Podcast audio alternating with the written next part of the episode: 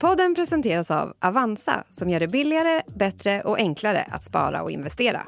Välkommen till en bank som den borde vara.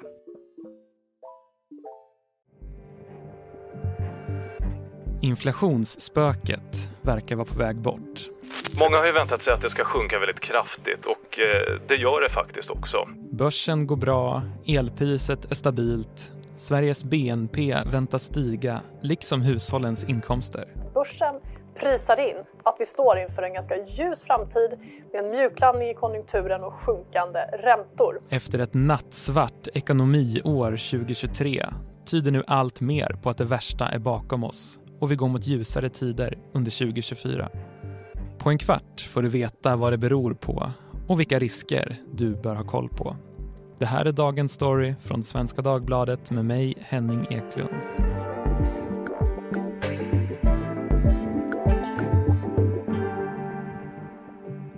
Gäst idag, makroekonomireporter Johan Carlström.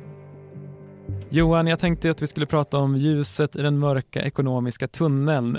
Men sen läste jag på lite och såg att det är en rätt sliten klyscha det här med ljuset i tunneln. Har du någon bättre metafor på lag eller ska vi köra på det? Jag tror vi kör ljus i tunneln. Den är så inövad nu, alla förstår vad det betyder. Så att, ja, det är tydligt och bra. Ja, jag har inte tänkt så mycket vidare på det där, men ljus i tunneln är bra. Då kör vi på det. Och om vi tar en kort lägesbeskrivning, vad är det som gör att det ser ut att vara ljus i tunneln? Ja, men det är faktiskt flera saker. Det som alla tittar på, jag tror både hushåll och investerare i finansmarknaden och så här, det är ju inflationen. Det är den som alla har pratat om. Och den har ju fallit tydligt den senaste tiden. Och sen så verkar ju ekonomin nu ha bottnat. Alltså vi går lite mot i BNP-termer, alltså hur mycket ekonomin växer, hur mycket varor och tjänster vi producerar i ekonomin. Det procenttalet, alltså den kommer att börja växa lite mer nu då än nästa år och ännu lite mer följande år. Så att det är ett par av de här positiva tecknen. Och sen har du faktiskt också svenskarnas löner som stiger lite mer än inflationen nästa år. Vilket gör att vi blir lite rikare, får lite mer köpkraft helt enkelt. Ja, och allas ögon har väl varit på just inflationen som ju har varit ett stort orosmoln, för att använda en annan klyscha. Men Johan, är inflationen under kontroll nu? Det kan man nog inte riktigt säga. Alltså som jag sa så har inflationen verkligen fallit kraftigt nu den senaste tiden. Och det är bland annat därför som aktiemarknaden har gått så väldigt bra. Den har fallit lite mer än vad folk hade hoppats på till och med. Det är ju bra, och häromdagen fick vi en inflationssiffra som visar på att priserna har ökat med lite drygt 2%. Och då ska man tänka på då att Riksbankens mål är just 2%. Så på så sätt kan man ju säga att inflationen är tillbaks till målet eller väldigt nära målet. Men en stor anledning till varför inflationen nu är så pass låg igen nu då är det för att energipriserna har fallit lägre i år än vad de var förra året. Just det, elpriserna minns vi från förra vintern att det var väldigt mycket strul med dem. Precis. Och tar man bort effekten av det, då har vi en inflation som fortfarande ligger på 5%. Så att den är ju fortfarande hög och det här tror jag oroar Riksbanken. Men trenden är positiv och vi får bara hoppas att den fortsätter. Och frågan på allas läppar är väl, innebär det att Riksbanken sänker räntan snart? Ja, det är ju det som de flesta tror. Alla tror utom Riksbanken själva så att säga, har gått ut och sagt det här. Flera storbanker tror på en första sänkning i maj och sen är det någon som tror på lite senare. Men Nordea då till exempel som är en av de här bankerna som tror på att en första sänkning i maj då från dagens 4% till 3,75%. De gick ut häromdagen och sa att de trodde på hela 6 räntesänkningar nästa år. Och då har vi alltså en ränta på 2,5% jämfört med 4%. Alltså nästan en halvering av räntan på bara ett år. Och det är ju jättestora sänkningar om de skulle få rätt i den prognosen. Oj, ja, för i höstas så var det väl, eller ja, förra året var det väl höjning på höjning så, och det kan bli tvärtom nu då, sänkning på sänkning, ja, eller? Ja, och så är det ju ofta också. Det är inte så ofta att centralbanker höjer räntan och sen ligger bara räntan kvar där hur länge som helst. Utan man brukar ta i lite extra för att verkligen se till att inflationen avtar och sen då när man ser att den gör det, då kan man alltså sänka igen. Och på lite längre sikt, vad är en rimlig räntenivå att tänka sig? Kan man säga något om det? Ja, det är en väldigt, väldigt, väldigt bra fråga. Och det är egentligen ingen som vet svaret på det tror jag. Storbankernas prognoser sträcker sig bara ett par år in i tiden. Och där ser det ut som om räntan kommer ner till 2-2,5% att den sen kanske stannar där ett tag. Men som sagt, det är ju jättesvårt att ens en gång göra prognoser på 1-2 års sikt. Jag tror inte ens en gång de har gjort några försök egentligen att göra prognoser längre fram. Det kan bli lägre. Men det skulle också kunna bli lite högre. Mm. Men man kanske kan, 2-2,5% är kanske något man kan i alla fall hålla sig i. Att det kanske är hyfsat realistiskt att den kommer ner dit. Och om jag minns rätt från grundkursen i ekonomi så är väl sänkta räntor bra för tillväxten. Så kommer Sveriges BNP skjuta i höjden nu om sänkningarna kommer? Ja, skjuta höjden är nog fel uttryck, men det ser ut som ekonomin, igen, vi går mot ljusare tider. Den kommer att börja växa lite nästa år, ser det ut som i prognoserna, men inte speciellt mycket, kanske någon procent eller sånt där. Och det är lägre än normalt. Normalt brukar man prata om att en normal tillväxt då kanske ligger på typ 2%. Och dit kommer vi inte förrän 2025 kanske, och sen 2026. Så inte en jättekraftig tillväxt, men ändå liksom mer tillbaka till ett normalläge som är helt okej. Härligt. Många har fått det tufft ekonomiskt när kostnaderna för mat, kläder och boende skjutit i höjden samtidigt som reallönerna sänkts. Ja, men det är väl det man har kvar på konton när man får lön i slutet på månaden. Det kunde jag föra över på sparkonto förut. Och hur är det nu? Ja, nu är det ingenting kvar där när man får lön. Men nu visar prognoserna att hushållens inkomster efter skatt kommer att stiga efter att ha minskat i 2 år. Samtidigt som inflationen alltså ser ut att vara under kontroll. Ja, men kanske får äta lite bättre mat än att typ köpa falukorv.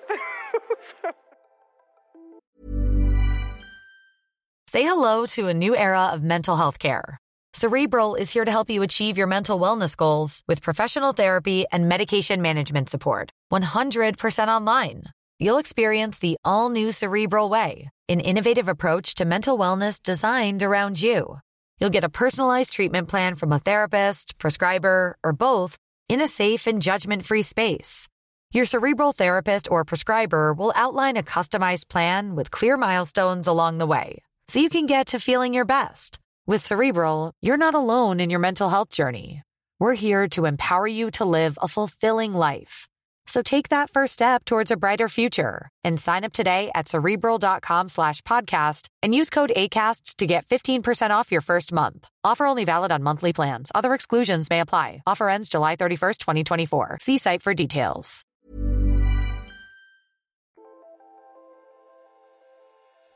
Johan, 2024 är det året då vi äntligen kommer att få känna oss rika igen. Ja, jag tror det. Alltså, eftersom man kan säga, egentligen blir vi inte så mycket rikare för våra löneökningar är bara marginellt högre än vad inflationen kommer att vara nästa år. Så att så våra löner ökar bara marginellt mer än vad priserna ökar. Men eftersom vi har känt oss så mycket fattigare den här senaste tiden så kanske vi känner helt plötsligt att oj, vi känner oss lite rikare då. Så att ja, på ett sätt. Jag hoppas verkligen på det. Men jag tänkte, finns det inte då en risk att vi börjar äta ute och shoppa loss igen och företag och restauranger höjer priserna och så drivs inflationen på och så är vi tillbaka där vi började? Jo, jag menar den risken finns ju.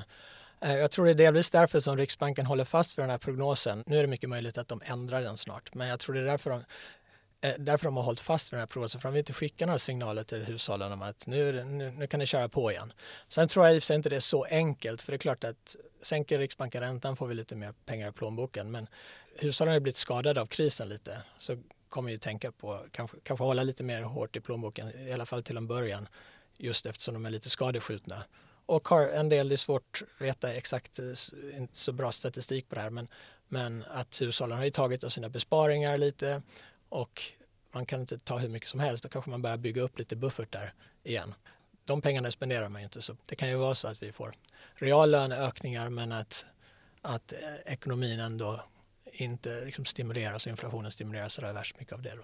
Man fortsätter köpa falukorv istället för oxfilé? Ja, eller i alla fall kanske fläskfilé istället för oxfilé. Just det. Och om det nu blir ljusare och ljusare i tunneln, jag tänkte på politiken, finansminister Elisabeth Svantesson, är det liksom grönt ljus för henne att sätta på spenderbyxorna nu, eller? Ja, alltså själva har de ju varit väldigt försiktiga med att göra det här då, just med hänvisning till att om de tar i och stimulerar ekonomin så kommer det och trycka upp inflationen då, vilket skulle göra att Riksbanken måste höja räntan ännu mer. Så de har ju inte gjort det så här långt, men sen samtidigt har det funnits studier som har pekat på att det kanske inte hade varit hela världen om finanspolitiken, alltså regeringen hade satsat mer redan tidigare. Lite oklart, men det är klart, allt annat lika så stimulerar väl finanspolitiken på ett eller annat sätt. Men det är klart att det blir ju lite enklare för finanspolitiken att släppa loss när inflationen kommer ner. Sen får man ju, så vet man inte hur taktiskt politikerna tänker. Det är valår 2026 och nästa stora budget är inte förrän höstbudgeten då som gäller för 2025. Så de kanske tar i lite mer 25 och sen blir det fyrverkeri 2026, vad vet jag. Det hade kanske varit taktiskt, vem vet. Men det låter ju som att det är liksom mest glada miner här. Finns det något som oroar för svensk ekonomi 2024? Ja, alltså det gör det. Alltså det här med arbetslösheten är ju alltid, verkar alltid med en liten fördröjning. Det är inte så att när ekonomin går dåligt så med en gång så gör sig företagen av med sina anställda. Utan dels är det liksom en process att göra sig av med en anställd och man försöker ju behålla de anställda så länge man kan. Så att därför så stiger arbetslösheten med fördröjning. Den har börjat stiga, men enligt prognoserna då, de flestas prognoser eller allas prognoser skulle jag säga, så kommer arbetslösheten att stiga ytterligare några tiondelar och en bit in i nästa år då, innan den sen då vänder sakta nedåt igen. Det är nog 40-50 000 jobb kanske, eller människor som kanske kommer förlora jobbet det närmaste året. Så att för dem kommer det uppenbarligen bli mycket tuffare då. Just det. Och vi ska ju förtydliga här, det har du sagt, men vi ska förtydliga igen kanske att det mycket handlar ju om prognoser, alltså olika ekonomer som sitter i fina kostymer och sitter i dataprogram och gör olika kalkyler för hur framtiden kan komma att utvecklas. Hur osäkra är de här prognoserna skulle du säga? Nej, men alltså prognosmakarna, de säger ju själva att det är väldigt stor osäkerhet, och det ser man, för prognoserna skiljer sig åt en del. Så här, när räntesänkningen kommer, hur mycket kommer inflationen att falla? Så det finns absolut en osäkerhet där. Men varför skiljer de sig så mycket åt? Ja, nej, men framtiden är osäker, det är en ny situation. Det finns ju spekulationer, och de som tror kanske att inflationen inte faller lika snabbt som en del andra, de kanske tänker att företagens prissättningsbeteende ändrats lite. Företagen tidigare trodde inte de kunde höja priserna överhuvudtaget på grund av hård konkurrens. Nu har de märkt att de kan göra det. Kanske de kommer fortsätta höja priserna lite mer än tidigare.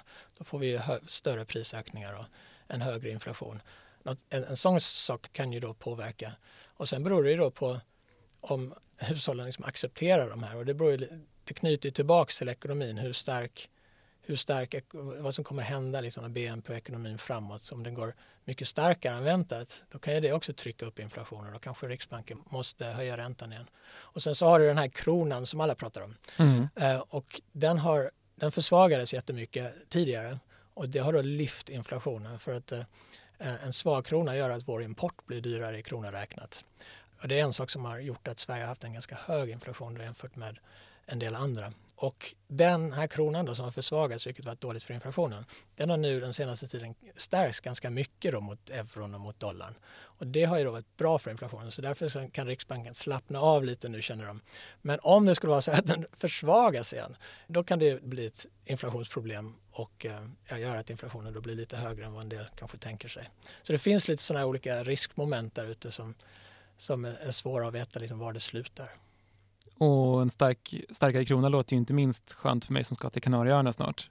Ja, eller hur? Jag tror det är många man märker ju när vi skriver om kronan, det engagerar ju. Ja. För att det är verkligen en plånboksfråga, speciellt när man ska ut och semestra. Jag tror det är många prognosmakare nu som hoppas och tror på en ännu starkare krona. Och det hade ju varit bra för alla människor, svenskar, som tycker om att semestra utomlands såklart. Ja. Härligt att höra. Vi hoppas att prognosmakarna har rätt om ljuset i tunneln den här gången. Tack så mycket, Johan. Tack själv. Say hello to a new era of mental health care. Cerebral is here to help you achieve your mental wellness goals with professional therapy and medication management support. 100% online. You'll experience the all-new Cerebral way, an innovative approach to mental wellness designed around you. You'll get a personalized treatment plan from a therapist, prescriber, or both in a safe and judgment-free space. Your Cerebral therapist or prescriber will outline a customized plan with clear milestones along the way, so you can get to feeling your best. With Cerebral, you're not alone in your mental health journey. We're here to empower you to live a fulfilling life. So take that first step towards a brighter future and sign up today at Cerebral.com/podcast and use code ACAST to get 15% off your first month. Offer only valid on monthly plans. Other exclusions may apply. Offer ends July 31st, 2024. See site for details. Vi som gjorde programmet idag är producent Elin Roumeliotou, redaktör Stina Fischer och jag heter Henning Eklund. Ansvarig utgivare är Lisa Irenius. Vill du kontakta oss så mejla till dagensstory@svd.se.